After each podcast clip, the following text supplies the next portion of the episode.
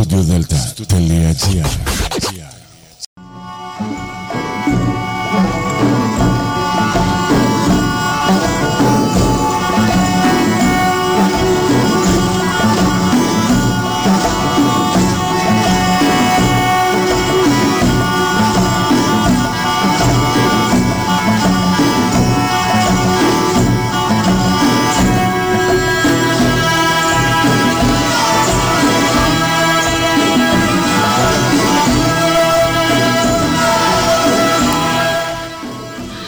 Σας ημέρα κυρίες και κύριοι.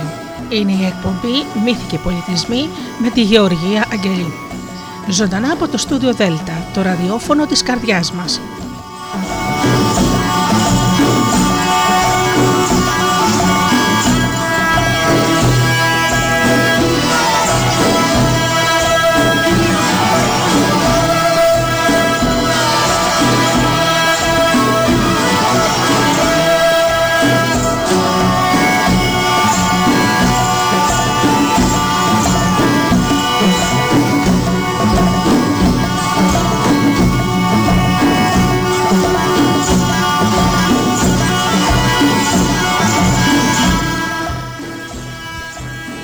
Αγαπημένοι μου φίλοι και πάλι μαζί σήμερα 10 η ώρα το πρωί του Σαββάτου όπως κάθε Σάββατο πρωί με την εκπομπή Μύθοι και Πολιτισμοί. Σήμερα θα πούμε για το χρυσόμαλο δέρας.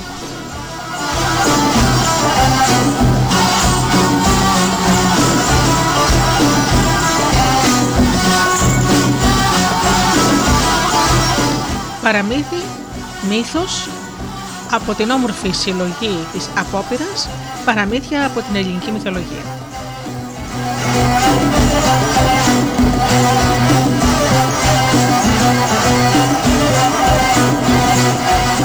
Πρώτα όμως να καλημερίσω όλους εσάς ε, φίλοι μου, τους ακροατές μας, εσάς που μας έχετε αποδείξει την αγάπη σας όλα αυτά τα χρόνια και μας προτιμάτε.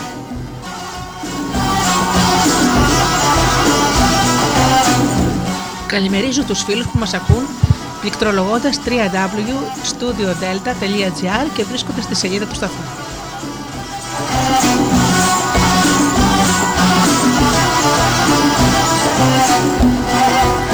Καλημερίζω τους φίλους που μας ακούν από τις μουσικές συχνότητες τις οποίες φιλοξενούμεθα, όπως είναι το Live 24.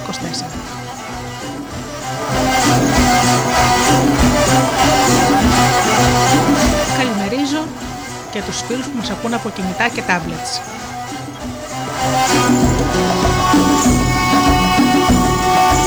Και φυσικά την καλημέρα μου στους εκλεκτούς μου συνεργάτες, τον Τζίμι, την Αφροδίτη και την Ωρα.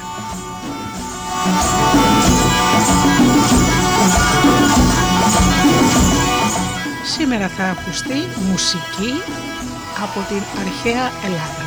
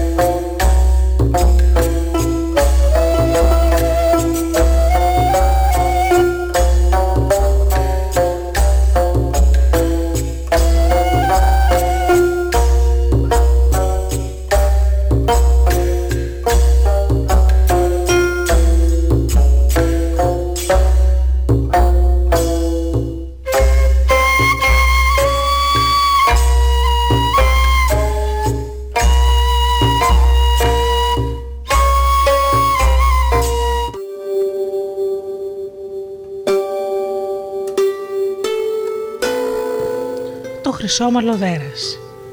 Τα παιδιά του σύννεφου. Τον καιρό που η Τρία ήταν δυνατή, πριν ακόμα γεννηθεί ο Πρίαμος, ήταν ένας βασιλιάς που τον έλεγαν Αθάματα και βασίλευε σε μια υπηρετική χώρα κοντά στη θάλασσα των Ελλήνων. Ο Αθάμας ήταν νέος και ανήπαντρος. Καμιά αρχοντοπούλα δεν του φαινόταν αρκετά ωραία για να την πάρει για γυναίκα του. Μια μέρα βγήκε από το παλάτι και ανέβηκε ψηλά σε ένα βουνό, ακολουθώντας την κήτη ενός μικρού ποταμού. Έφτασε σε ένα μέρος όπου ένας μεγάλος βράχος προεξήχε μέσα από το νερό στη μία όχθη του, του ποταμού. Γύρω στο βράχο το νερό κυλούσε βαθύ και σκοτεινό. Όμως μέσα από το βοητό του ποταμού ο βασιλιάς νόμισε πως άκουγε γέλια και φωνές σαν κοριτσιών. Σκαρφάλωσε λοιπόν αθόρυβα πίσω από το βράχο. Από την κορφή έσκυψε και είδε τρεις πανόριες κοπέλες να λούζονται σε μία λιμνούλα και να τεινάζουν νερά η μία στην άλλη. Τα μακριά ξανθά μαλλιά τους τις σκέπαζαν σαν πέπλα και έπλεαν πίσω τους στη λιμνούλα. Η μια από αυτές ξεχώριζε περισσότερο από τις άλλες για την ομορφιά της. Μόλις την είδε ο Βασιλιάς, την ερωτεύτηκε. Αυτή είναι η γυναίκα άξια να γίνει τέρη μου, μονολόγησε. Καθώς το συλλογιζόταν αυτό, έστρωξε λίγο αθελά του με τον μπράτσο του μία πέτρα. Η πέτρα άρχισε να γλιστράει σιγά σιγά από την κορυφή του βουνού και έπειτα να χοροπηδάει όλο και πιο γρήγορα, ώσπου έπεσε με θόρυβο στη λιμνούλα. Οι τρεις κοπέλες την άκουσαν, κατάλαβαν πως κάποιος είχε πλησιάσει και τρόμαξαν. Βγήκαν γρήγορα από τη λίμνη στην ολοπράσινη όχθη όπου είχαν αφήσει τα ρούχα τους, κάτι όμορφα απαλά φορέματα, λευκά, γκρίζα και αχνορόδινα, που απάνω τους λαμποκοπούσαν σαν δροσοσταλίδε στα μαργαριτάρια και τα διαμαντικά. Μπήθηκαν στη στιγμή και αμέσως ήταν σαν να είχαν φτερά γιατί σηκώθηκαν απαλά από τη γη και άρχισαν να πετούν ανάλαφρα ανηφορίζοντας το στριφογυριστό ποταμάκι.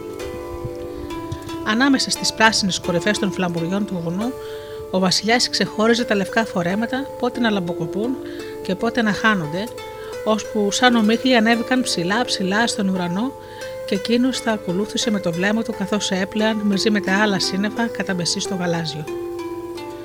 Όλη τη μέρα τη κοίταζε και το δειλινό είδε να γέρουν χρυσαφιές, τριανταφυλένιε και βιολετιές, ώσπου βούλιαξαν στο σκοτάδι με τη δύση του ήλιου.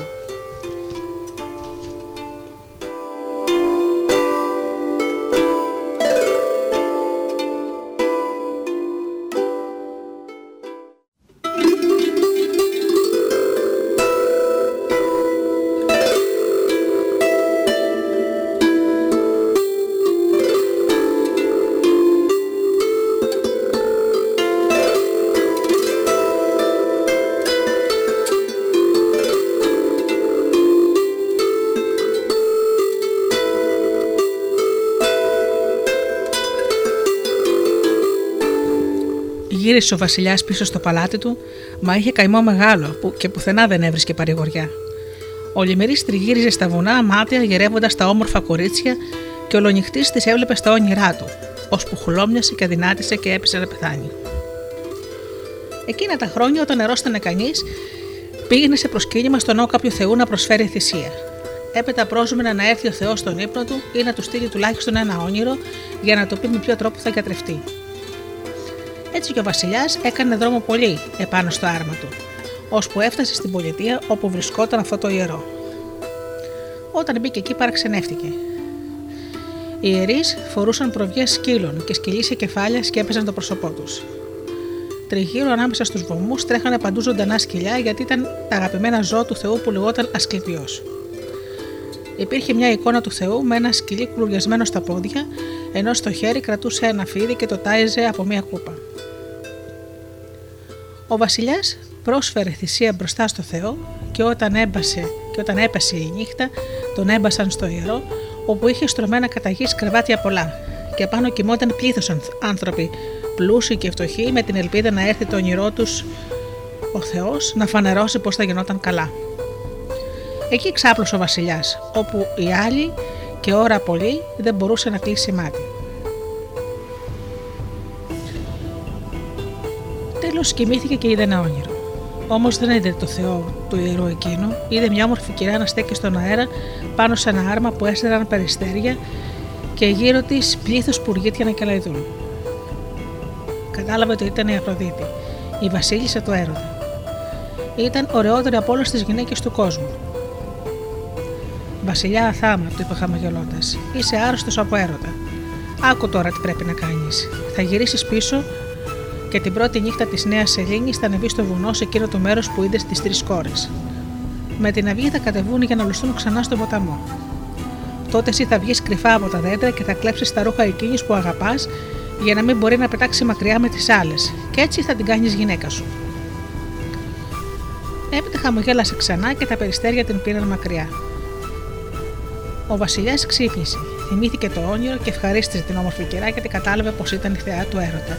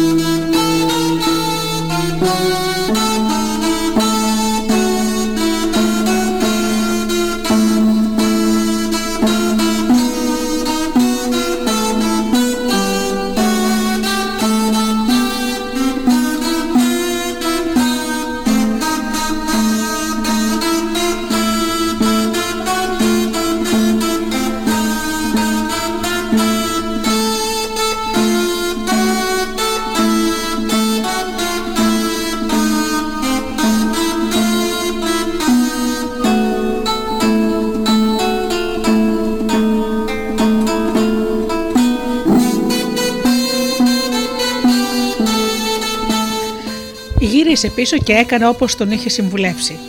Την πρώτη νύχτα του νέου φεγγαριού, τότε που γυάλιζε στον ουρανό σαν λεπτό μαλαματένιο νήμα, βγήκε από το παλάτι, ανέβηκε στα φουνά και κρύφτηκε στο δάσος πλάι στη λιμνούλα. Με το πρώτο αργυρό φέγγος της αυγής άκουγε φωνές. Τα τρία κορίτσια πλησίασαν πετώντας, κατέβηκαν στην όχθη του ποταμού, γδύθηκαν και βούτυξαν στα νερά. Εκεί λούζονταν και πετούσαν γελώντας νερό η μία στην άλλη. Εκείνος τότε ζήγωσε στη χλωρή όχθη και άρπαξε τα ρούχα της πιο όμορφης από τις τρεις. Οι κοπέλες τον άκουσαν και έτρεξαν βιαστικά να αντιθούν. Οι δύο έβαλαν αμέσως τα φορέματα και υψώθηκαν πάνω από την κοιλάδα, μα η τρίτη ζάρωσε κλαίγοντας με λιγμούς, σκεπασμένη με το βαρύ πέπλο των ξανθών της μαλλιών, και παρακαλούσε το Βασιλιά να της δώσει πίσω τον γκρίζο και αχνορόδινο χιτόνα. Όμως εκείνος δεν τον έδινε, ώσπου η κοπέλα να τον δεχτεί για άντρα της. Της μίλησε για τον έρωτά του και για τη θεά που τον έστελνε. Με τα πολλά το κορίτσι συμφώνησε, φόρεσε τα στραφτερά της ρούχα, του έδωσε το χέρι και κατηφόρησαν μαζί προς το παλάτι. Ο Βασιλιάς ένιωσε πως πετούσε. Η κοπέλα μήτε που άγγιζε με τα πόδια τη γη. Του εξήγησε πως την έλεγαν Νεφέλη που στη γλώσσα της πάει να πει σύννεφο και ότι ήταν μια από τις νεράιδες που φέρουν τη βροχή και ζουν στον ουρανό στις φουνοκορφές, τις ορεινές λίμνες και τις πηγές ψηλά. Έτσι παντρεύτηκαν και ζούσαν ευτυχισμένοι με τα δυο τους παιδιά. Ένα γόρι που το έλεγαν Φρίξο και ένα κορίτσι που το έλεγαν Έλλη. Τα δύο παιδιά είχαν συντροφιά στα παιχνίδια τους ένα χρυσόμαλο κρυάρι, δώρο του νεαρού θεού Ερμή του Φτεροπόδη, που αργότερα δάνεισε τα φτερωτά του σάνταλα στον Νιούτσικο Περσέα για να σκοτώσει τη Μέδουσα. Στην πλάτη του κρυαριού καβαλούσαν τα δύο παιδόπουλα και μαζί του κυλιόταν στα λουλουδιασμένα λιβάδια. Μονάχα ένα πράγμα σκίαζε την ευτυχία τους. Όσο καιρό υπήρχαν σύννεφα στον ουρανό και έπεφτε βροχή, η μητέρα τους βρισκόταν κοντά τους, αλλά τις ζεστές και ασυνέφιαστες μέρες του καλοκαιριού η νεφέλη χανόταν και κανείς δεν ήξερε που πηγαίνει. Σαν ερχόταν μεγάλες μέρες της ξηρασία, εκείνη χλώμιαζε, αδυνάτιζε, ώσπου χανόταν ολότελα και επέστρεφε μόνο μέσα στο απαλό γκρίζο ουρανό της βροχής. Ο βασιλιάς Αθάμας άρχισε να κουράζεται από τις συχνές απουσίες της γυναίκας του. Ακριβώς εκείνο τον καιρό, ένα εμπορικό καράβι των Φινίκων έφερε στην πόλη μια όμορφη μελαχρινή κοπέλα που την έλεγαν Ινό. Όταν έφυγαν οι φίλοι της, εκείνη έμεινε πίσω. Συχνά πυκνά τριγύριζε στο παλάτι και ο Βασιλιάς την έβλεπε να παίζει με τα παιδιά όταν η Νεφέλη εξαφανιζόταν μαζί με τα αδέρφια της στα σύννεφα. Αυτή η Ινώ ήταν μάγισσα. Μια μέρα έριξε ένα βοτάνι στο καρστού του Βασιλιά και ευθύ μόλις το ήπια, εκείνος ξέχασε τη γυναίκα του την Νεφέλη και αγάπησε την Ινώ. Στο τέλος την παντρεύτηκε και έκαναν άλλα δύο παιδιά, αγόρι και κορίτσι. Η Ινώ έβαλε κορώνα, γίνηκε βασίλισσα και έδωσε διαταγές να μην ξαναπατήσει στο παλάτι η Νεφέλη. Έτσι ο Φρίξος και η Έλλη δεν, έβλεπαν, δεν έβλεπαν πια καθόλου τη μητέρα τους. Δίνονταν με παλιές κουρελιασμένες ελαφρύ προβιέ, δεν έτρωχαν καλά και έκαναν όλες τις χοντροδουλειέ του σπιτιού. Ενώ τα παιδιά της Ινώ φορούσαν τα πιο όμορφα ρούχα, είχαν κορώνες χρυσές στο κεφάλι και όλο το κόσμο τα καλά. Μια μέρα στα λιβάδια όπου έπωσκαν πρόβατα σαν χωριατόπουλα για να βγάλουν το ψωμάκι τους, ο Φρίξος και η Έλλη συναντήσαν μια γριά, πεντάφτωχη και ζαρωμένη. Τη λυπήθηκαν και την πήραν μαζί τους στο σπίτι. Την ίδια η Βασίλισσα Ινώ και επειδή χρειαζόταν παραμάνα για τα δικά της παιδιά, την κράτησε κοντά της. Έτσι έμεινε η γριά στο σπιτικό και πάντα φερόταν με ξεχωριστή αγάπη στον Φρίξο και την Έλλη. Φυσικά τα παιδιά δεν υποψιαζόταν πω ήταν η μητέρα του Συνεφέλη που είχε μεταμορφωθεί σε γριά δούλα για να βρίσκεται κοντά στα παιδιά της. Μεγαλώνοντα ο Φρίξος και η Έλλη άρχισαν να γίνονται δύο παιδιά γερά και ψηλόκρομα, πιο όμορφα από τα παιδιά της Ινός, που από τη ζήλια της πήρε απόφαση να τα σκοτώσει. Τη νύχτα κοιμόντουσαν όλο στο ίδιο δωμάτιο, αλλά τα παιδιά της Ινός φορούσαν στο κεφάλι χρυσές κορώνες και είχαν ωραία σκεπάσματα στα κρεβάτια τους. Ένα βράδυ ο Φρίξος, μισοξυπνητός, άκουσε την παραμάνα που είχε έρθει στα σκοτεινά και άλλαξε τα σκεπάσματα και κάτι έβαλε στο κεφάλι το δικό του και της αδερφής του. Μέσα στην ίσο του νόμισε πως ήταν όνειρο και γρήγορα ξανακοιμήθηκε. Τα μεσάνυχτα η κακιά μητριά Ινώ τρύπωσε στο, στην κάμαρα με ένα μαχαίρι και άρχισε να ψαχουλεύει στο κρεβάτι του φρίξου. Τα μαλλιά και τα στροσίδια του. Ύστερα ζήγωσε στο κρεβάτι της Έλλης, άγγιξε τα σκεπάσματα και τα παιδιά με την χρυσή κορώνα. Θαρώντα πως αυτά ήταν τα δικά της παιδιά, τα φύησε στο σκοτεινά και ζήγωσε τα κρεβατάκια των δύο άλλων παιδιών. Ακούπησε τα κεφάλια τους, βρήκε πως δεν είχαν κορώνες και τα σκότωσε νομίζοντας πως ήταν ο Φρίξος και η Έλλη. Ύστερα κατέβηκε θόρυβα της σκάλας και ξαναγύρισε στο κρεβάτι της. Το πρωί βρέθηκαν τα παιδιά της Μητριάς άψυχα και παγωμένα, και κανείς δεν ήξερε ποιος είχε κάνει το κοφωνικό. Μόνο η μοχθηρή Βασίλισσα γνώριζε την αλήθεια και φυσικά δεν μπορούσε να τη μαρτυρήσει, αλλά το μίσος που έτρεφε για το φρίξο και την Έλλη θέργεψε 100 φορές πιο πολύ. Στο μεταξύ η γριά παραμάνα είχε γίνει άφαντη, και όλοι εκτός από την Ινώ σκέφτηκε πως εκείνη είχε σκοτώσει τα παιδιά. Ο Βασιλιάς έβαλε να ψάξουν παντού για να τη ρίξει ζωντανή στη φωτιά, μα πουθενά δεν βρισκόταν γιατί είχε γυρίσει στα αδέρφια της στα σύννεφα. Όσο για τα σύννεφα είχαν και αυτά χαθεί από τον ουρανό. Έξι ολάκυρους μήνες από το χειμώνα στο φθινόπωρο η βροχή δεν έπεσε. Η χώρα κάηκε. Τα δέντρα μαύρησαν από τη, από τη στέγνα, στέρεψαν τα ριάκια, τα στάχια κυτρίνησαν και ξεράθηκαν πριν μεστώσουν. Οι άνθρωποι πεινούσαν, τα ζωντανά εμφανίζονταν και γιατί χόρτο δεν υπήρχε. Κάθε μέρα ανέτειλε ο ήλιος πυρωμένος στον ουρανό, δίχως να φαίνεται το παραμικρό συννεφάκι. Η κακιασμένη μητριά βρήκε την ευκαιρία που γύρευε. Ο βασιλιάς έστειλε αγγελιοφόρου στην Πυθό, στην πόλη των Δελφών, να συμβουλευτούν τη μάντισα, τι πρέπει να γίνει για να ξανάρθουν τα σύννεφα και η βροχή στον ουρανό. Η Ινώ πήρε κατά μέρος τους αγγελιοφόρους και αφού τους έδωσε χρυσάφι και τους φοβέρισε πως θα τους θανατώσει αν δεν φέρουν το χρησμό που η ίδια ήθελε, τους έστειλε στο ταξίδι τους. Ο χρησμό έπρεπε να ζητάει να καούν ο Φρίξος και η Έλλη θυσίας στους Θεούς.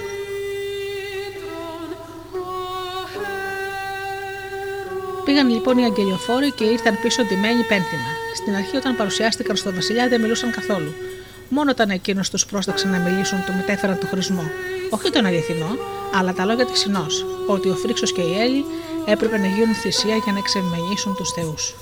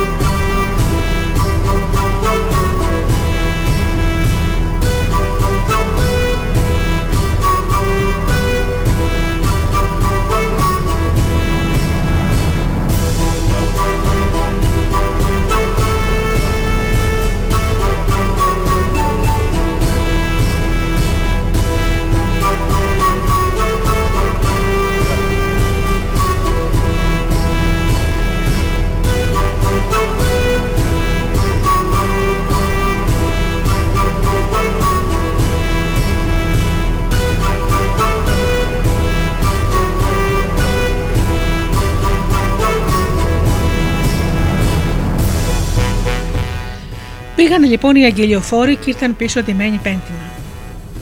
Ο Φρίξος και η Έλλη έπρεπε να γίνουν θυσία για να εξευμενήσουν τους θεούς. Ο Βασιλιάς στενοχωρήθηκε πολύ με την είδηση, αλλά δεν γινόταν να παρακούσει τους θεούς και έτσι στεφάνωσαν το δύστιχο Φρίξο και την Έλλη με λουλούδια σαν τα πρόβατα όταν τα πήγαιναν για θυσία και ξεκίνησαν για το θωμό. Ξοπίζω ακολουθούσε με θρήνου όλος ο λαός και το χρυσό κρυάρι προχωρούσε ανάμεσά τους καθώς βάδιζαν προς τον ναό. Σε λίγο πίσω από το βράχο, όπου ήταν χτισμένος ο ναός, φάνηκε η θάλασσα να λάμπει όλοι στον ήλιο και τα θαλασσοπούλια να πετούν χαρούμενα από πάνω της. Εδώ το κρυάρι σταμάτησε και άξαφνα μίλησε στο φρίξο γιατί οι θεοί του είχαν δώσει ανθρώπινη μιλιά. Πιάσε με από τα κέρατα και ανέβα στην πλάτη μου με την Έλλη από πίσω. Εγώ θα σας πάρω να φύγουμε μακριά. Τότε ο Φρίξος άρπαξε τα κέρατα του κρυαριού και η Έλλη σκαρφάλωσε πίσω του και το έπιασε γερά από τα χρυσά μαλλιά του. Ξαφνικά το κρυάρι υψώθηκε στον αέρα πάνω από τα κεφάλια των ανθρώπων και άρχισε να ξεμακραίνει πετώντας κατά τη θάλασσα. Τράβηξε πέρα προς την Ανατολή και από κάτω έβλεπαν τη θάλασσα, τα νησιά, τα γλευκά κάστρα, τους ναούς, τα χωράφια και τα πλεούμενα. Το ταξίδι συνεχιζόταν όλο ένα κατά την Ανατολή, εκεί που βγαίνει ο ήλιος, και η Έλλη κουράστηκε και ζαλίστηκε. Τέλος την πήρε βαθύς ύπνος, άφησε από τα χέρια τη χρυσόμαλη προβιά και έπεσε από τη ράχη του κρυαριού. Γκρεμίστηκε κάτω στο θαλασσινό πέρασμα που κυλάει ανάμεσα στην Ευρώπη και την Ασία και πνίγηκε. Εκείνος ο πορθμός λέγεται ως τώρα πέρασμα της Έλλης ή Ελίσποντος. Ο Φρίξος με το κρυάρι διέσχισαν τα στενά, πέρασαν τη μεγάλη θάλασσα που οι Έλληνες την ονόμαζαν Εύξηνο και εμείς τη λέμε Μαύρη Θάλασσα, ώσπου έφτασαν σε μια χώρα που λεγόταν Κολχίδα. Εκεί χαμήλωσε το κρυάρι τόσο εξαντλημένο και ανήμπορο που ξεψύχησε. Ο Φρίξος πήρε το όμορφο χρυσόμαλο δέρμα και το κρέμασε από μια βελανιδιά μέσα σε ένα σκοτεινό δάσος. Εκεί το φύλαγε ένας φρικτός δράκος για να μην τολμά κανείς να το πλησιάσει. Ο Φρίξος πήρε τη γυναίκα, την κόρη του Βασιλιά, και έζησε ω τα βαθιά γεράματα. Μετά το θάνατό του στη χώρα βασίλευε ο Αίτη, ο αδερφός της μάγισσας Κύρκης. Αυτός φύλαγε το χρυσόμαλο δέρα σαν το πολυτιμότερο από τα υπάρχοντά του. Και έγινε θρύλος και παροιμία, πως τάχα το δέρμα αυτό κανείς δεν μπορούσε να το κλέψει, μήτε να ξεγελάσει το δράκο που το φορούσε.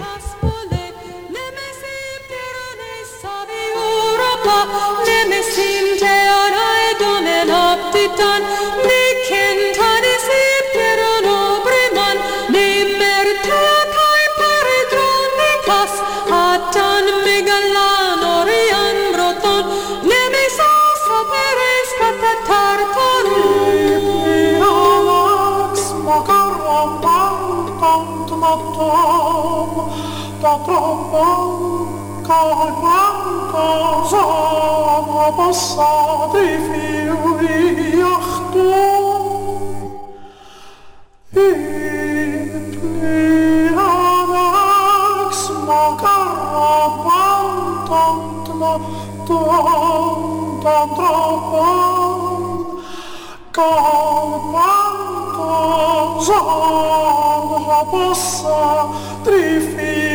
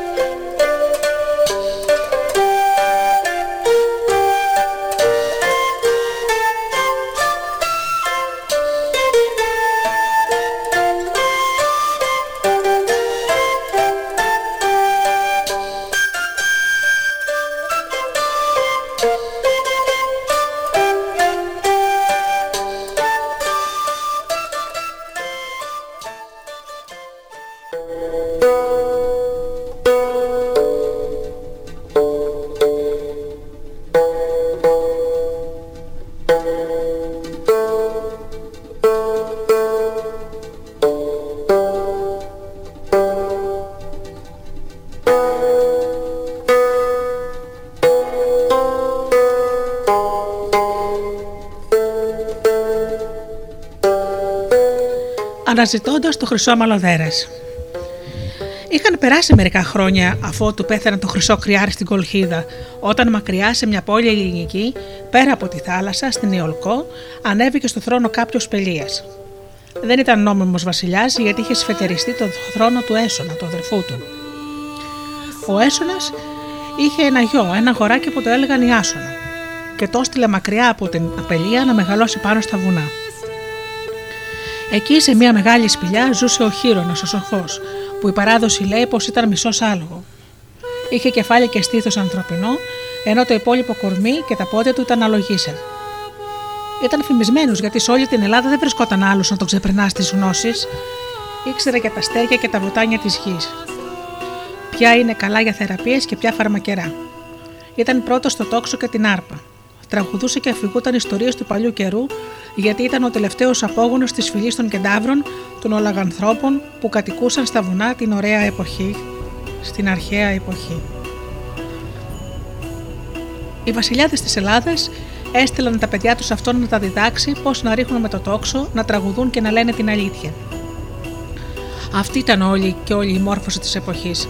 Εκτός βέβαια από το ότι μαθαίνουν να κυνηγούν, να ψαρεύουν, να παλεύουν, να ρίχνουν το ακόντιο, τη σφύρα και το λιθάρι. Σε αυτή τη σπηλιά ζούσε ο Ιάσονας με το Χείρονα και τα άλλα παιδιά που αργότερα έμελαν να γίνουν ήρωες ξεκουσμένοι. Εκεί ήταν ο Ορφαία, που όσο έπαιζε την γλυκιά του λύρα, τα θερία τον ακολουθούσαν και τα δέντρα ελικνίζονταν στο άκουσμα της μουσικής του. Εκεί βρισκόταν ο Μόψος, που καταλάβαινε τη γλώσσα των πουλιών. Ο Βούτης, ο ωραιότερος από όλους τους ανθρώπους. Ο Τύφης, ο καλύτερος τιμονιέρης στα πλοία.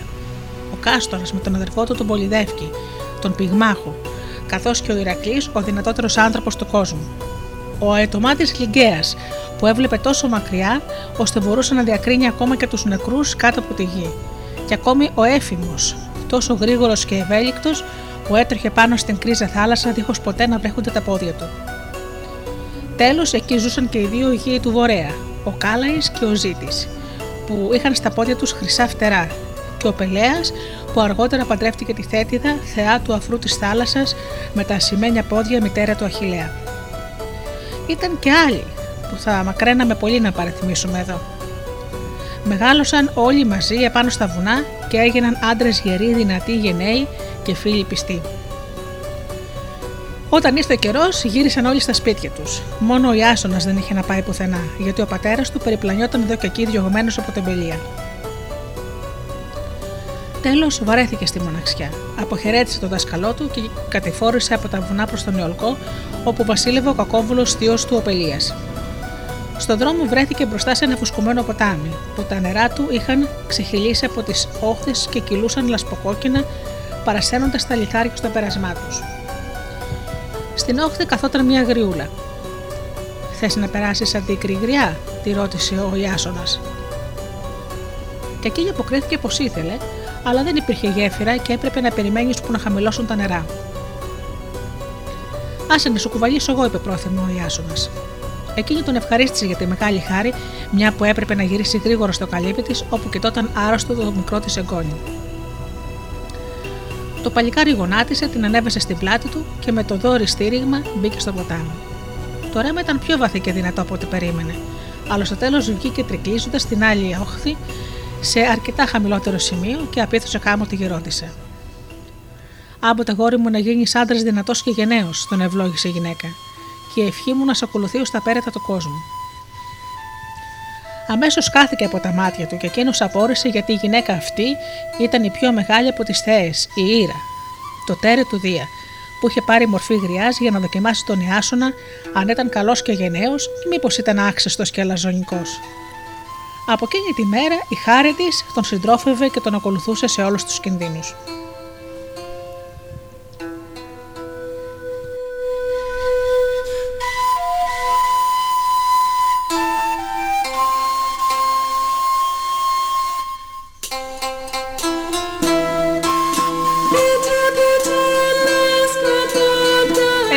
Ιάσονα κατηφόρησε προς την πολιτεία κουτσένοντας γιατί είχε χάσει το ένα τους σανθάλι στην πλημμύρα. Και όταν έφτασε στην πόλη, τράβηξε γραμμή για τον άκτορα, πέρασε την αυλή, διάβηκε την ανοιχτή πύλη και ανέβηκε στην αίθουσα όπου καθόταν στο τραπέζι ο Βασιλιάς με τους ανθρώπους του. Εκεί στάθηκε ο Ιάσονας ακουμπισμένο στο δόρυ του. Μόλις τον αντίξε ο Βασιλιάς, πάνιασε από την τρομάρα του. Γιατί του είχε προφητεύσει η μάντη απειθό πως μια μέρα θα έρθει κάποιος μονοσάνθαλος να το πάρει το θρόνο και αυτός ο μονοσάντελος της προφητείας είχε έρθει.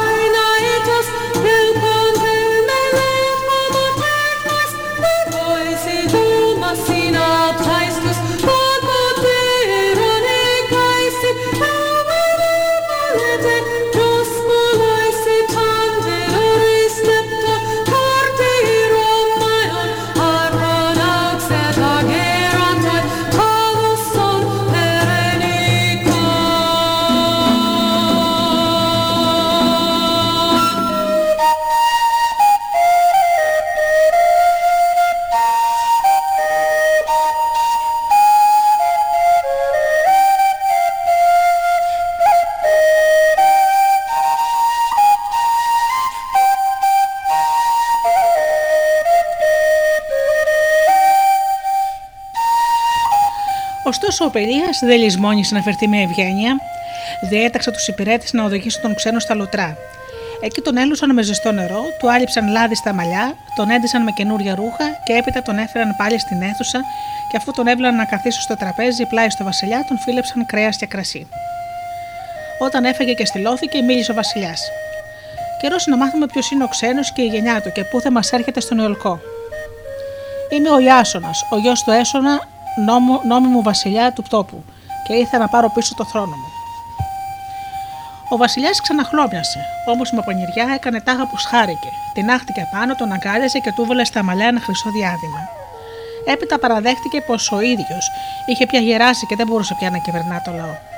Η δουλειά του Βασιλιά είναι δύσκολη και άχαρη εδώ πέρα. Στη χώρα έχει πέσει βαριά κατάρα, που θα λυθεί μόνο όταν φέρουμε πίσω το χρυσό μαλαδέρας από τη χώρα που το κατέχει στην άκρη του κόσμου.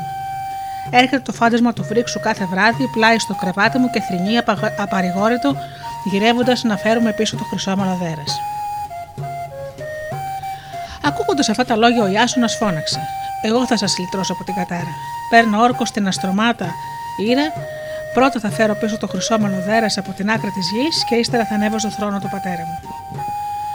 Φυσικά ο Βασιλιάς ακριβώς αυτό περίμενε να ακούσει, γιατί λογάριζε πως αν ξεκινούσε ο Ιάσονας να βρει το χρυσό μαλαδέρα, σίγουρα δεν θα γυρνούσε ποτέ ζωντανός από την Ιολκό. Ποτέ ζωντανός στην Ιολκό. Έτσι άρχισε δίθεν να διαμαρτύρεται πως τέτοιο κατόρθωμα δεν ήταν μπορετό.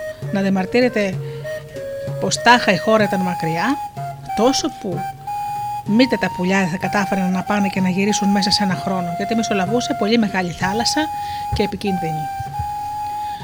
Όσο για το δράκοντα που φιλούσε το χρυσό μολοδέρας, όποιος τον αντίκριζε έπεφτε νεκρός. Όμως ο Ιάσονας λαχταρούσε να πολεμήσει το δράκο και πήρε όρκο βαρύ στα νερά της Τίγας, όρκο που ούτε οι και τολμούσαν να παραβούν, πως θα έφερνε πίσω το χρυσό μολοδέρα στην Ιολκό και έστειλε ευθύς αγγελιοφόρους σε όλους τους παλιούς του φίλους που είχαν ζήσει μαζί στη σπηλιά του Κένταβρου να τρέξουν να βοηθήσουν γιατί έπρεπε να σκοτώσει ένα δράκο και ο αγώνας θα ήταν δύσκολος. Και εκείνοι μαζεύτηκαν όλοι από παντού, τρέχοντας με τα άρματα πάνω στο, στα από παιδιάδες και βουνά. Ο δυνατός Ηρακλής με το τόξο που κανείς δεν μπορούσε να τλανίσει, ο Ορφαία με τη λύρα του, ο Κάστορας και ο Πολυδεύκης, ο Ζήτης και ο Κάλαης με τα χρυσά φτερά, ο τύφη ο Τιμονιέρης και ο νεαρός Ήλας, ωραίος σαν κορίτσι που συντρόφευε παντού τον χειροδίνα μου Ηρακλή. Αυτοί ήρθαν και άλλοι πολλοί και έβαλαν μαστόρου να φτιάξουν καράβι, έκοψαν βελανιδιές και δοκάρια, φλαμουριές για τα κουπιά, φτιάσανε δόρατα και φτερωτά βέλη, τρόχισαν τα σπατιά. Στην πλώρη του καραβιού έβαλαν ένα κλόνο από βελανιδιά του ιερού δάσους του Δία στη Δοδόνη όπου τα δέντρα μιλούσαν. Τούτο το κλαδί μίλαγε και έβγαζε προφητείες για τα μελούμενα. Το πλοίο το βάφτισαν αργό. Το ρίξαν στη θάλασσα, το φόρτωσαν με ψωμί, κρέατα και κρασί και κρέμασαν τις ασπίδες απ' έξω στα παραπέτα. Έπειτα αποχαιρέτησαν τους φίλους τους, μπήκαν στο πλοίο, έκατσαν στα κουπιά, σήκωσαν πανιά και έβαλαν πλώρη ανατολικά προς την κολχίδα, τη χώρα στα πέρατα της γης. Όλη τη μέρα κοπηλατούσαν και το βράδυ έπιαναν στεριά κατά πως ήταν η συνήθεια γιατί δεν έπρεπε να ταξιδεύουν νύχτα. Έβγαιναν στην ακτή να φάνε, να κοιμηθούν και το πρωί ξανακυνηγόταν πάλι στη θάλασσα. Ο γεχεροχείρονα, ο ολογάνθρωπο, είδε το γρήγορο πλοίο ψηλά από τα βουνά και έτρεξε στην παραλία. Στάθηκε πλάι στο κύμα της γκρίζας θάλασσας που έσκαγε μπρος τα πόδια του και κουνούσε τα στεβαρά του χέρια με την ευχή να γυρίσουν πίσω γερά τα παλικάρια. Δίπλα στεκόταν η γυναίκα του και βαστούσε στην αγκαλιά το μικρό γιο ενός από τους αργοναύτες, τον Αχηλέα, γιο του κοντιστή, πηλαία και της θέτηδα θεάς του θαλασσινού αφρού. Έτσι έλαβαν τα κοπιά προς την Ανατολή και σε λίγο έφτασαν σε ένα άγνωστο νησί όπου κατοικούσαν άνθρωποι με έξι χέρια ο καθένας, άγριοι γίγαντες. Αυτοί οι γίγαντες τους είχαν στήσει καρτέρι σκαρφαλωμένοι στα βράχια πάνω από τις εκβολές του ποταμού όπου ήταν αραγμένο το πλοίο και πριν χαράξει η αυγή άρχισαν να κυλάνε μεγάλο κοτρόνια πάνω στο πλήρωμα. Μα ο Ηρακλή άρπαξε το θεόρατο τόξο του που για να το αποκτήσει είχε σκοτώσει τον Εύρητο, βασιλιά της Ιχαλίας και όπου ξεχώριζε όμως ή χέρι γίγαντα πίσω από τα βράχια τον τρυπούσε ως πέρα με τα βέλη, ώσπου τους ξέκανε όλους.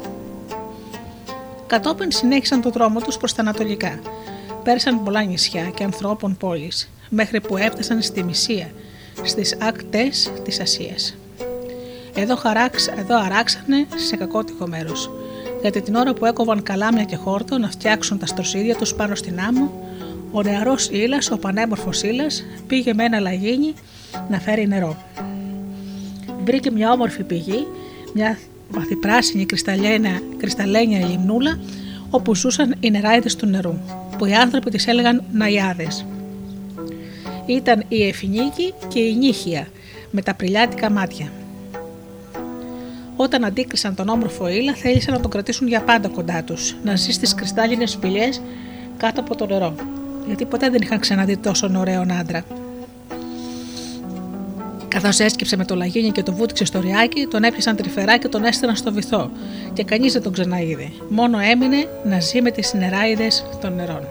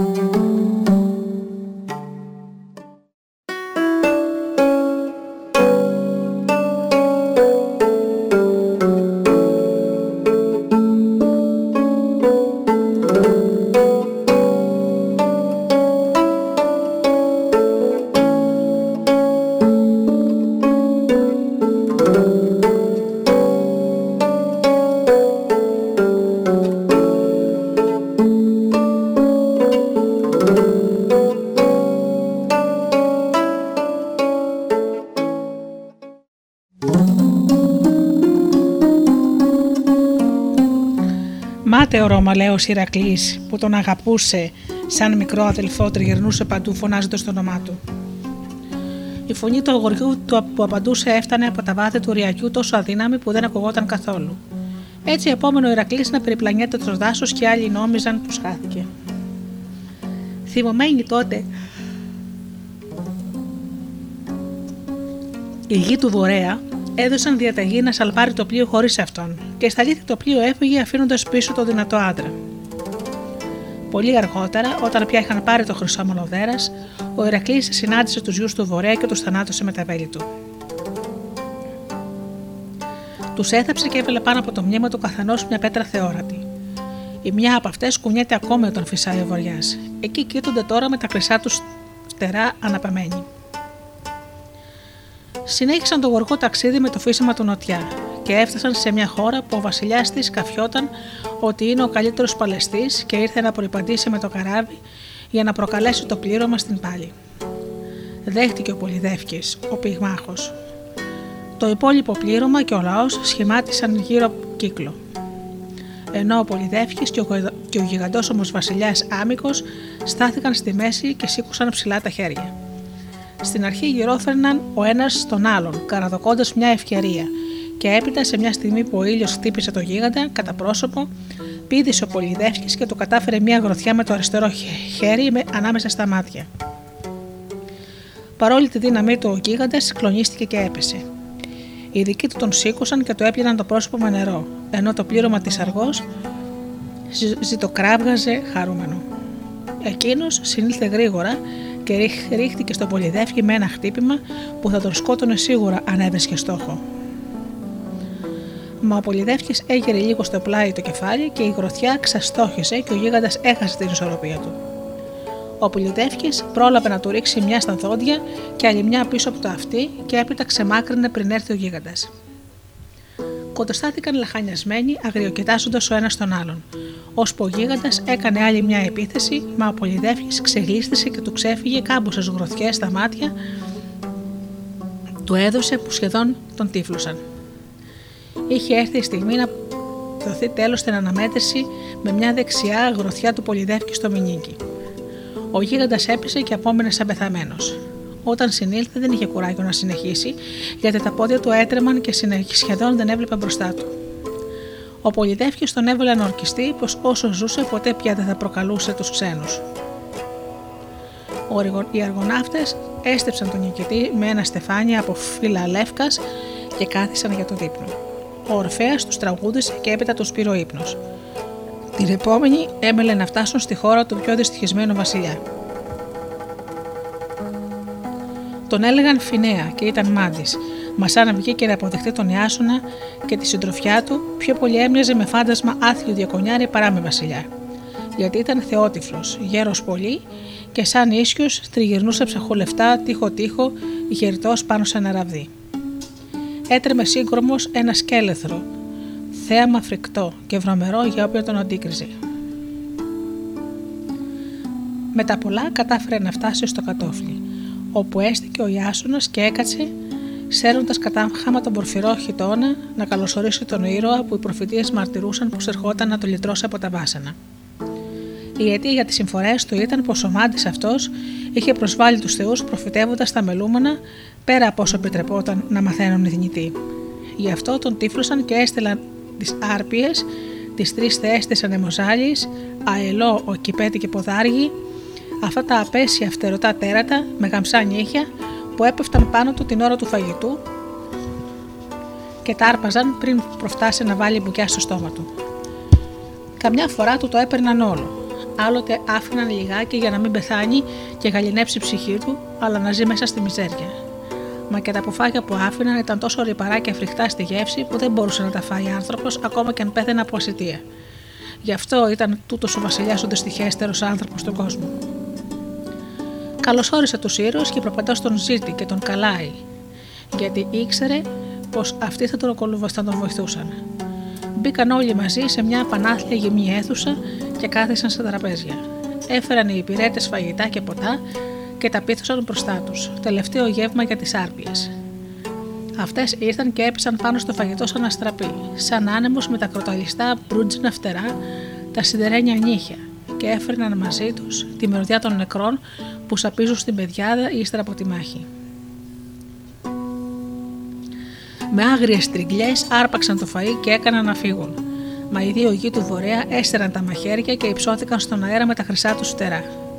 Τις ακολούθησαν στο φευγιό πάνω από τις θάλασσες και στερικέ, ώσπου έφτασαν σε ένα μακρινό νησί και εκεί τις έσφαξαν. Και το νησί το ονόμασαν Στροφάδες.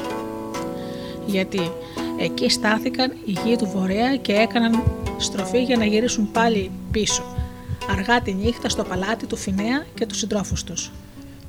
Εκεί ο Φινέας έλεγε στον Ιάσονα και τους συντρόφους του πώς θα κατόρθωναν να φτάσουν στην Κολχίδα, στα πέρατα του κόσμου, και να μπουν στο δάσος όπου βρισκόταν το χρυσό μολοδέρας. Πρώτα, είπε, θα φτάσετε με το πλοίο στις συμπληγάδες πέτρες που αλλάζουν θέση μέσα στη θάλασσα σαν να ήταν ζωντανές, και κανένα πλοίο δεν πέρασε ποτέ ανάμεσά τους. Ανοίγουν σαν γιγάντιο στόμα, αλλά αφήνουν το πλοίο να μπει και όταν φτάσει στα μισά, σμίγουν με βρόντο και το λιώνουν στα σιδερένια τους σαγόνια. Με αυτόν τον τρόπο, μήτε τα πετεινά του ουρανού, μήτε τα περιστέρια που κοβαλούν την αμβροσία στο αφέντη του Ολύμπου, τον πατέρα Δία, προφταίνουν να περάσουν και όλο κάποιο τσακώνουν. Γι' αυτό όταν τις πλησιάσεις, να μολύσεις πρώτα ένα περιστέρι από το καράβι για δοκιμή. Και άμα περάσει ανέγκυχτο ανάμεσα στα βράχια από τη μια θάλασσα στην άλλη, τότε κι εσείς να βάλετε όλη σας τη δύναμη στα κουπιά μόλις τα βράχια ξανανοίξουν. Αν όμως κλείσουν τα βράχια πάνω στο πουλί, γυρίστε πίσω και μη συνεχίσετε το ταξίδι. Αν διαβείτε σόι το πέρασμα, να πορευτείτε ίσα εκεί που χάνεται ο Φάσης ποταμός. Εκεί θα δείτε το κάστρο του βασιλιά Αΐτη και το άλσος με το χρυσό μαλωτέρας. Για τα παραπέρα βάλτε τα δυνατά σας. Τον ευχαρίστησαν και το άλλο πρωί έκαναν πανιά, ώσπου έφτασαν σε ένα μέρος όλο αφρισμένο όπου οι συμπληγάδες βροντοχτυπιούταν στα νερά. Μόλις χώρισαν οι βράχοι, το ρεύμα άρχισε να κυλάει γοργά. Τα κύματα βρυχιόταν πίσω από τις πέτρες και οι μουσκεμένοι απόκρημοι βράχοι έβγαζαν δυνατό μου κρετό. Τότε ο έφημος πήρε στα χέρια το περιστέρι. Το αμόλυσε και εκείνο πέταξε γοργά, ολόισια μέσα από το στενό όπου έσμιγαν οι βράχοι και έτριξαν σαν δόντια που αλέθουν μανιασμένα. Όμως δεν έπιασαν παρά μονάχα ένα φτερό από την ουρά του πουλιού. Οι βράχοι ανοίχτηκαν αργά, ίδια με το στόμα άγριο θηρίου που ανοίγει, και ο τύφης ο τιμονιέρης πρόσταξε, ίσια με όλη τη δύναμη στα κουπιά, και έβαλε πλώρα για τα στενά. Τα κουπιά στα χέρια των αντρών λύγησαν σαν τόξα και το καλοκαμωμένο σκαρί πήδηξε μπρος. Τρεις φορές σήκωσαν το κουπιά, τρεις φορές το πλοίο τεινάχτηκε μπροστά, ώσπου ήρθε και χώθηκε στα μαύρα σαγόνια των βράχων. Τα νερά κόχλαζαν γύρω και ήταν τόσο σκοτεινά που έβλεπαν τα άστρα πάνω θέτους. Πίσω τους είχαν το φως της ημέρας, μα οι κοπηλάτες δεν το έβλεπαν, μη το πυθαλιούχο έβλεπε φως μπροστά του. Τότε ξέσπασε μεγάλη παλήρια, σαν ποτάμι ορμητικό, ίδια με χέρι. Σήκωσε το καράβι και το έσπρωξε να βγει από τα βράχια λες και έχει φτερά. Όταν έσμιξαν οι πέτρες, βρήκαν μόνο το έμβολο της πρίμης και το έσπασαν. Κύλησε το πλοίο στην ταραγμένη θάλασσα και οι άντρες του Ιάσονα έγειραν πάνω από τα κουπιά μισοπεθαμένοι από το άγριο λαμνοκόπι.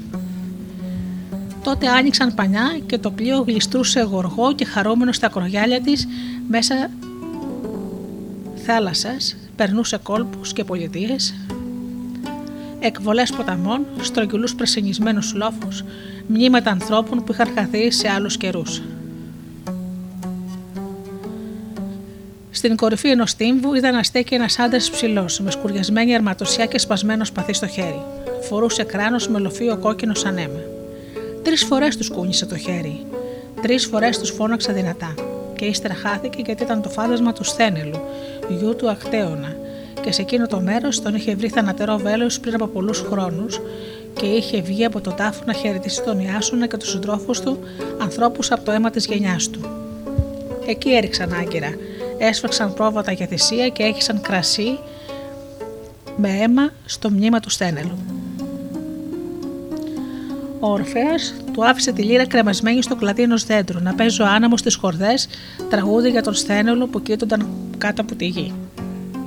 Έπειτα συνέχισαν το ταξίδι και το τελεινό ήταν τις χιονισμένες κορβές του Κάφκασου να ροδίζουν στο φως του ηλίου. Ψηλά στον αέρα φάνηκε τότε ένα μαύρο σημάδι, που όλο ένα μεγάλωνε τίναξε τις μαύρες του φτερούγες και χύμιξε προς τη γη σαν βολίδα. Αντίχησε τότε μια φρικτή κραυγή από κάποια βουνή σε κοιλάδα, γιατί εκεί βρίσκονταν ο δέσμιος Προμηθέας, πάνω από στα βράχια όπου ερχόταν οι Αιτοί και του τρώγαν τις άρκε, μιας και είχε κλέψει τη φωτιά των Θεών για να τη δώσει στους ανθρώπους. Οι ήρωες ρίγησαν στο άκουσμα της κραυγής, μα δεν πέρασε πολύς καιρός και έφτασε εκεί ο Ηρακλής. Σκότωσε με το τόξο τον Αετό και ελευθέρωσε τον Προμηθέα. Η νύχτα τους βρήκε στο πλατή στόμιο του Φάσιδος ποταμού, που διατρέχει τη χώρα στα πέρατα του κόσμου, και είδαν τα φώτα να καίνε στο παλάτι του βασιλιά Αίτη. Είχαν φτάσει στο τελευταίο σταθμό του ταξιδιού, και όταν κοιμήθηκαν στα όνειρά τους, έβλεπαν το χρυσόμαλο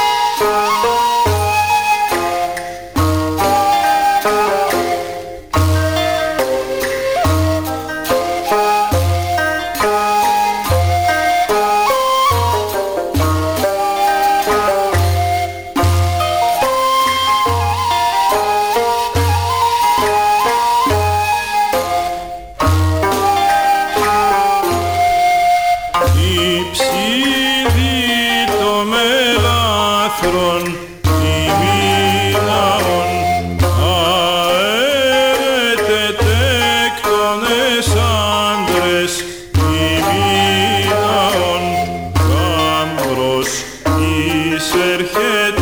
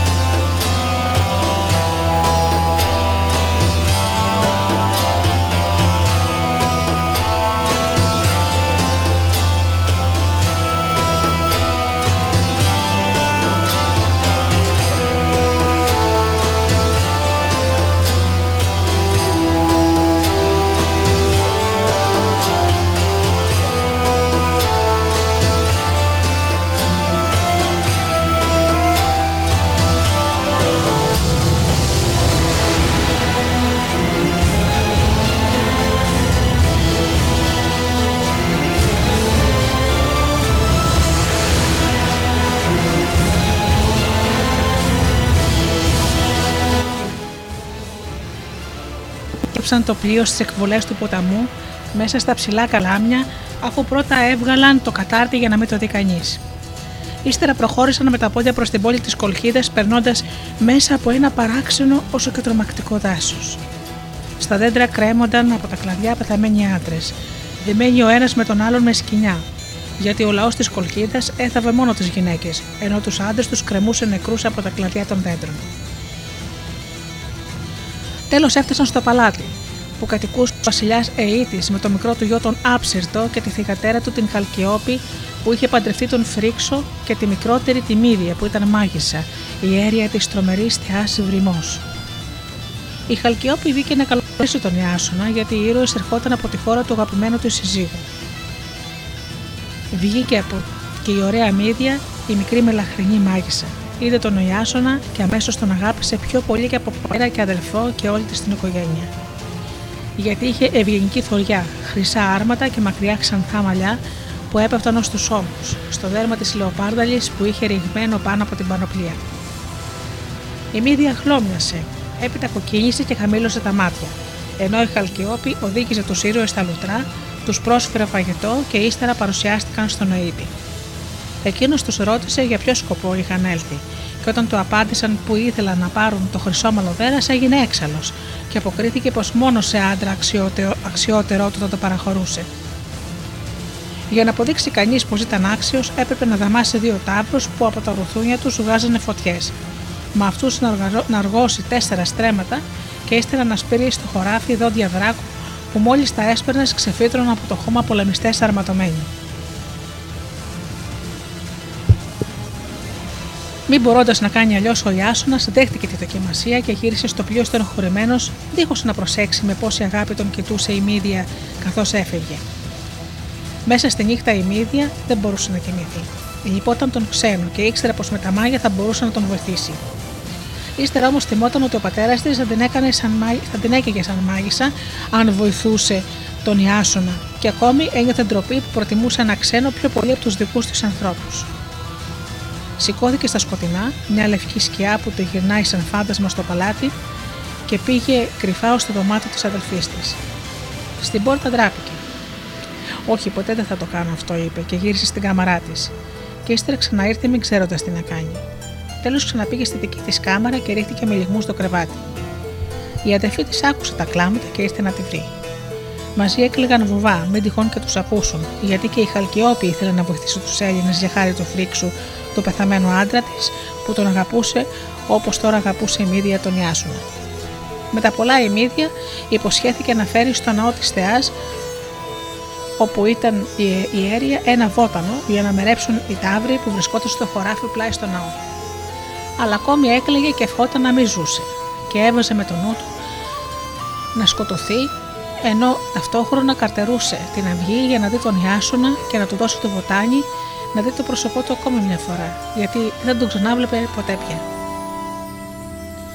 Τα χαράματα έδισε πίσω τα μαλλιά, έπιανε το πρόσωπό της, πήρε το βότανο, το έφτιαχναν από χυμό ενός λουλουδιού που πρωτάρθησε όταν ο αετός έχισε το αίμα του προμηθέα στη γη. Όποιος αλληβόταν με αυτό το λάδι γινόταν μια, για μια μέρα άτρωτος από σπαθί και άκαυτος από φωτιά. Το έβαλε σε ένα μπουκαλάκι κάτω από τη ζώνη της και πήγε με τα άλλα κοριτσόπουλα τη φίλες της στο ναό της Θεάς. Ιδιοποιημένος από τη Χαλκιόπη ο Ιάσονας ερχόταν να τη συναντήσει παρέα με τον Μόψο, που καταλάβαινε τη γλώσσα των πουλιών. Δύο κοράκια πάνω σε μια λεύκα μιλούσαν και έλεγαν: Έρχεται και ο Χαζομάντης, πιο βλάκας από τις κότες. Πάει μαζί με τον νεαρό να βρουν το κορίτσι και δεν του κόβει το νιονιό, πως όσο είναι αυτός στη μέση η κοπελιά δεν θα μπορεί λέξη να φανερώσει πώ ακρίβει στην καρδιά. Βλακοπροφήτη, φεύγα εσύ, τον άλλον θέλει εκείνη. Ο μόψος χαμογέλασε και στάθηκε στον τόπο. Ο Ιάσονα προχώρησε στο μέρος που η Μύδια έκανε τάχα πως έπαιζε με τις συντρόφιστέ της. Μόλις είδε τον Ιάσονα, χλώμιασε και δεν μπορούσε να κάνει μήτε μπρος μήτε πίσω.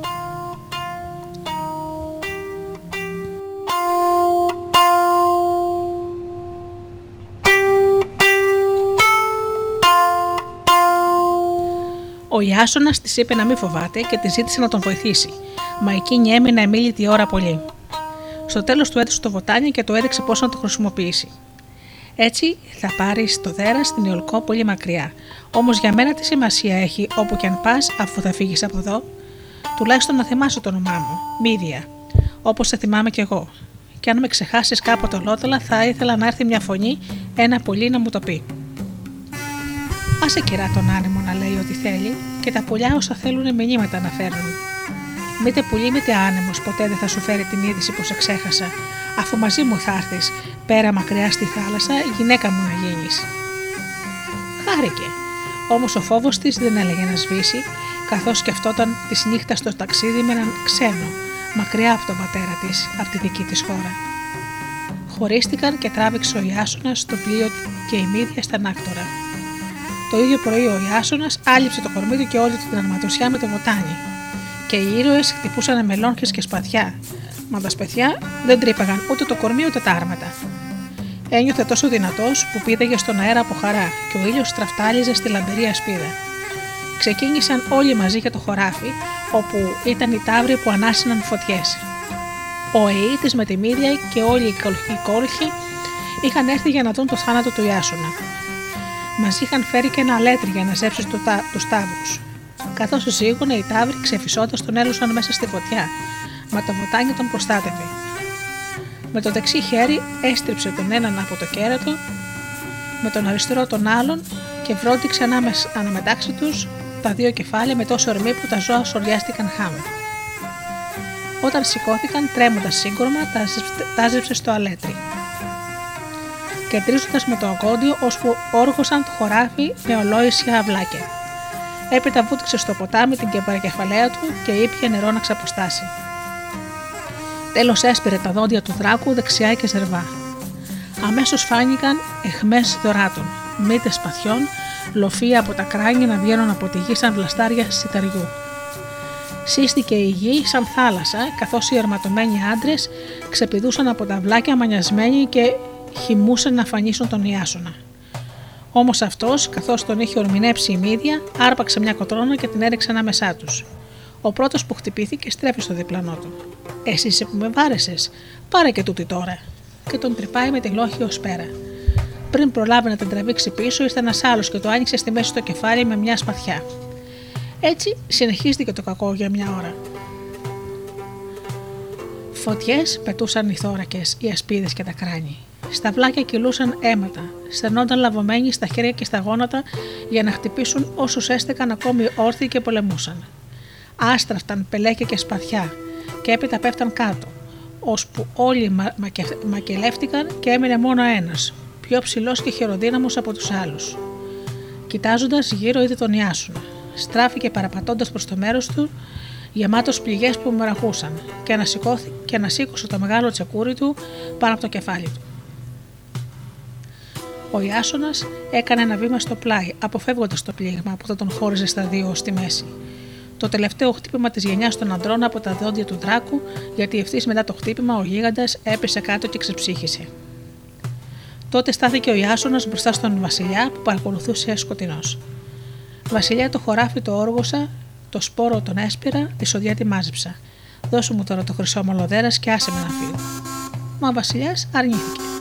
Αρκετά για σήμερα και αύριο μέρα είναι. Το θέρας θα το πάρεις αύριο. Έριξε μια λοξή ματιά στη μύρια και εκείνη ταράχτηκε γιατί κατάλαβε πως την υποπτευόταν.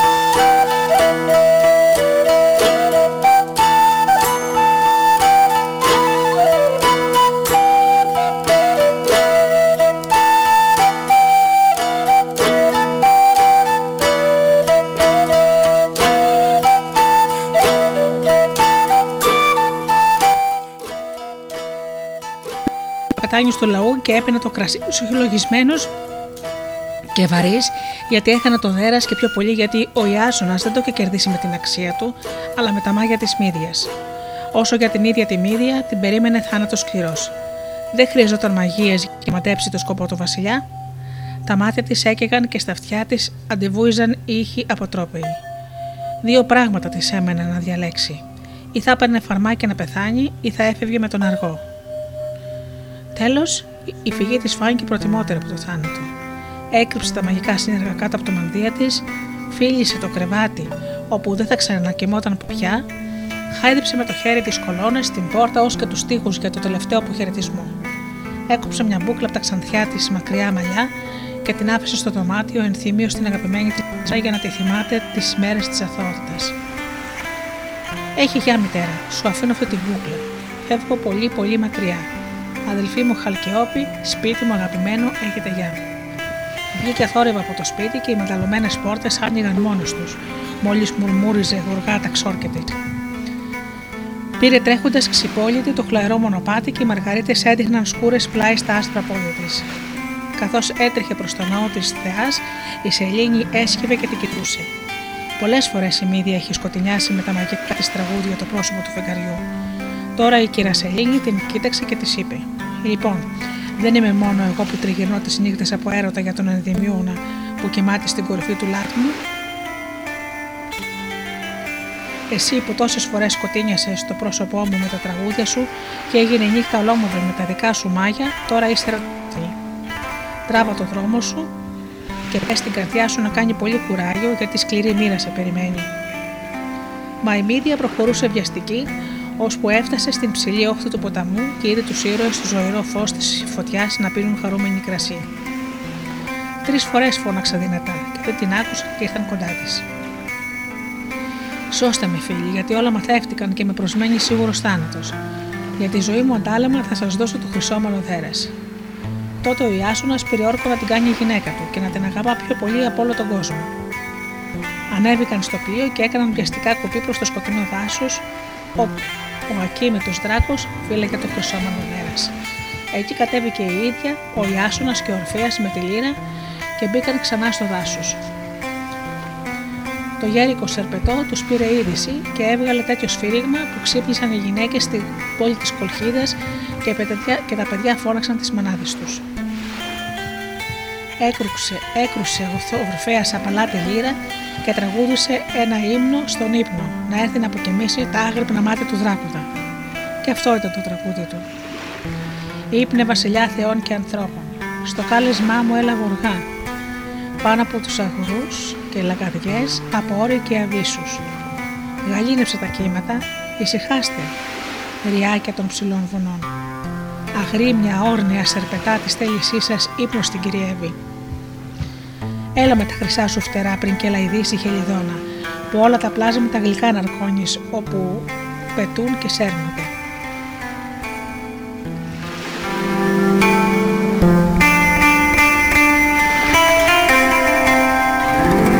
Έλα με το, βαρύ, με το βαρύ ραβδί σου και με το ελαφρό σου χέρι στην παρηγόρια σκόρπισε, σε όσους πικρά θρυνούν.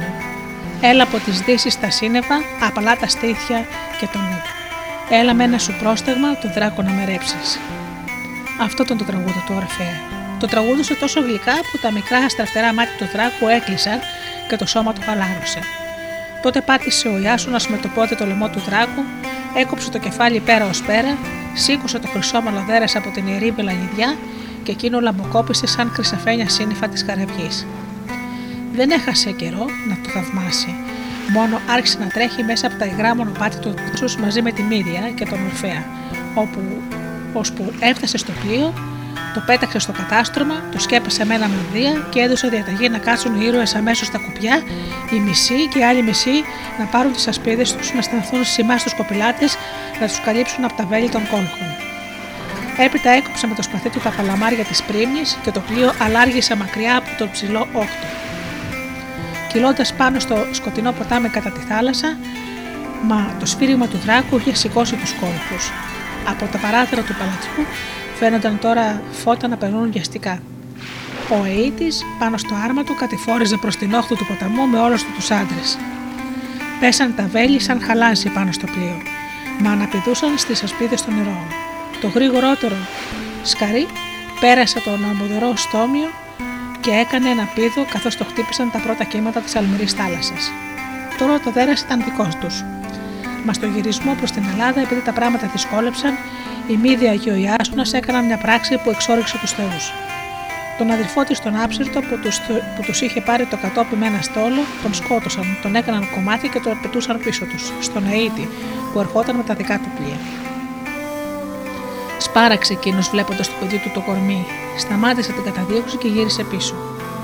Οι Θεοί δεν άφησαν τους Έλληνες να γυρίσουν από τον ίδιο δρόμο, μόνο τους έστεραν από μέρη αλόκοτα όπου το πλοίο δεν είχε ποτέ περάσει. Ανέβηκαν τον Ίστρο, το σημερινό Δούναβι, κοπηλατώντας μέσα από χώρες με άγριους ανθρώπους, ώσπου το ρεύμα στένεψε και η εργό δεν πήγαινε άλλο. Την έστραν από την ξηρά σε χώρα τελείως άγνωστη και τέλος την έριξαν στα, στα νερά του Έλβα, και από εκεί σε μια θάλασσα που άρμενα δεν είχε ως τότε αντικρίσει. Βρέθηκαν στον ωκεανό μακριά σε ένα νησί των Νεράιδων, όπου κατοικούσε αφέντρα η Κύρκη. Η Κύρκη ήταν αδερφή του βασιλιά Αίτη και οι δύο είχαν πατέρα το Θεό ήλιο. Έτσι η Μύρια ήλπιζε πως θα τους καλοδεχτεί, μια που δεν ήξερε τίποτα για τη σφαγή του άψυρτου.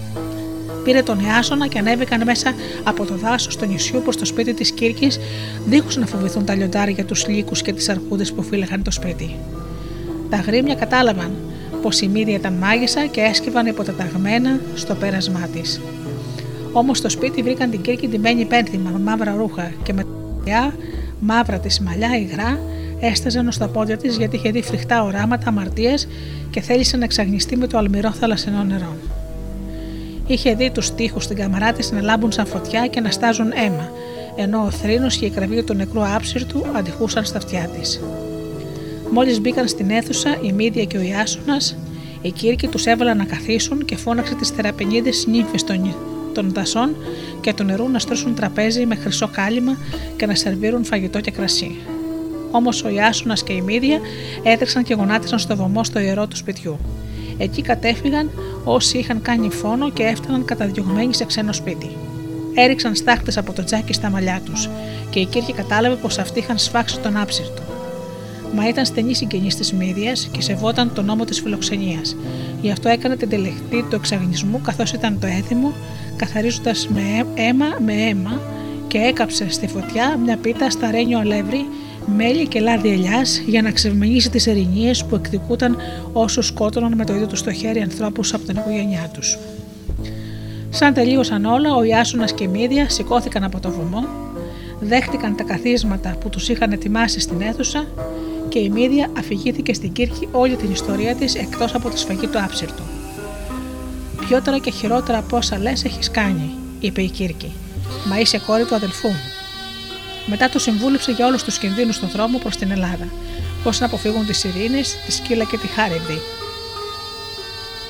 Έπειτα έστειλε μετά το φόρο την Ήρυδα, θεά του ουράνιου τόξου, να παρακαλέσει τη Θέτιδα να μεσολαβήσει για τους θαλασσινούς κινδύνους και να τους φέρει σώους στην Σχερία, όπου οι φέακες θα τους έστελναν στην πατρίδα. Όμως χαρά ποτέ δεν θα γνωρίσετε, δεν θα περάσετε ούτε ένα χρόνο καλό στη ζωή σας, είπε η Κύρκη και τους αποχαιρέτησε ακολούθησαν τον δρόμο που αργότερα θα έπαιρνε ο Οδυσσέας. Πέρασαν κινδύνους πολλούς και σαν έφτασαν στην Ιουλκό, ο Πελίας που είχε πια γεράσει έβαλε τον Ιάσονα στη θέση του βασιλιά. Αλλά ο Ιάσονας και η Μίδια δεν αγαπιόντουσαν πια.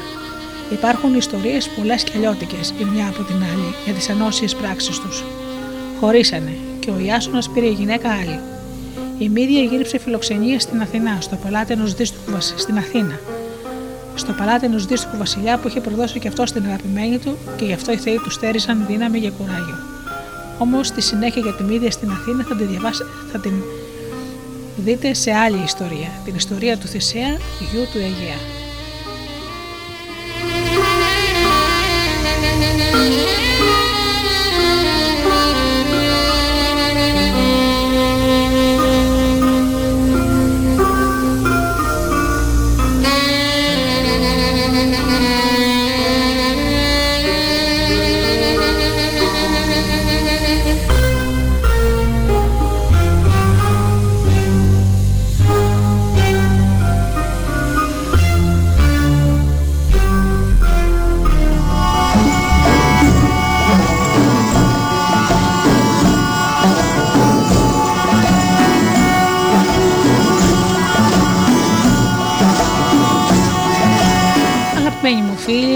Η εκπομπή Μύθοι και πολιτισμοί με τη Γεωργία Αγγελή έχει φτάσει στο τέλος της.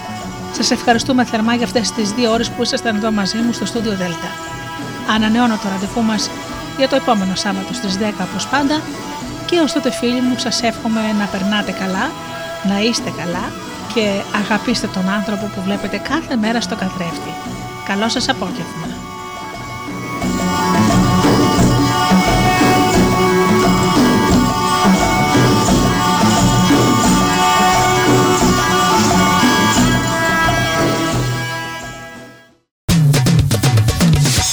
www.studiodelta.gr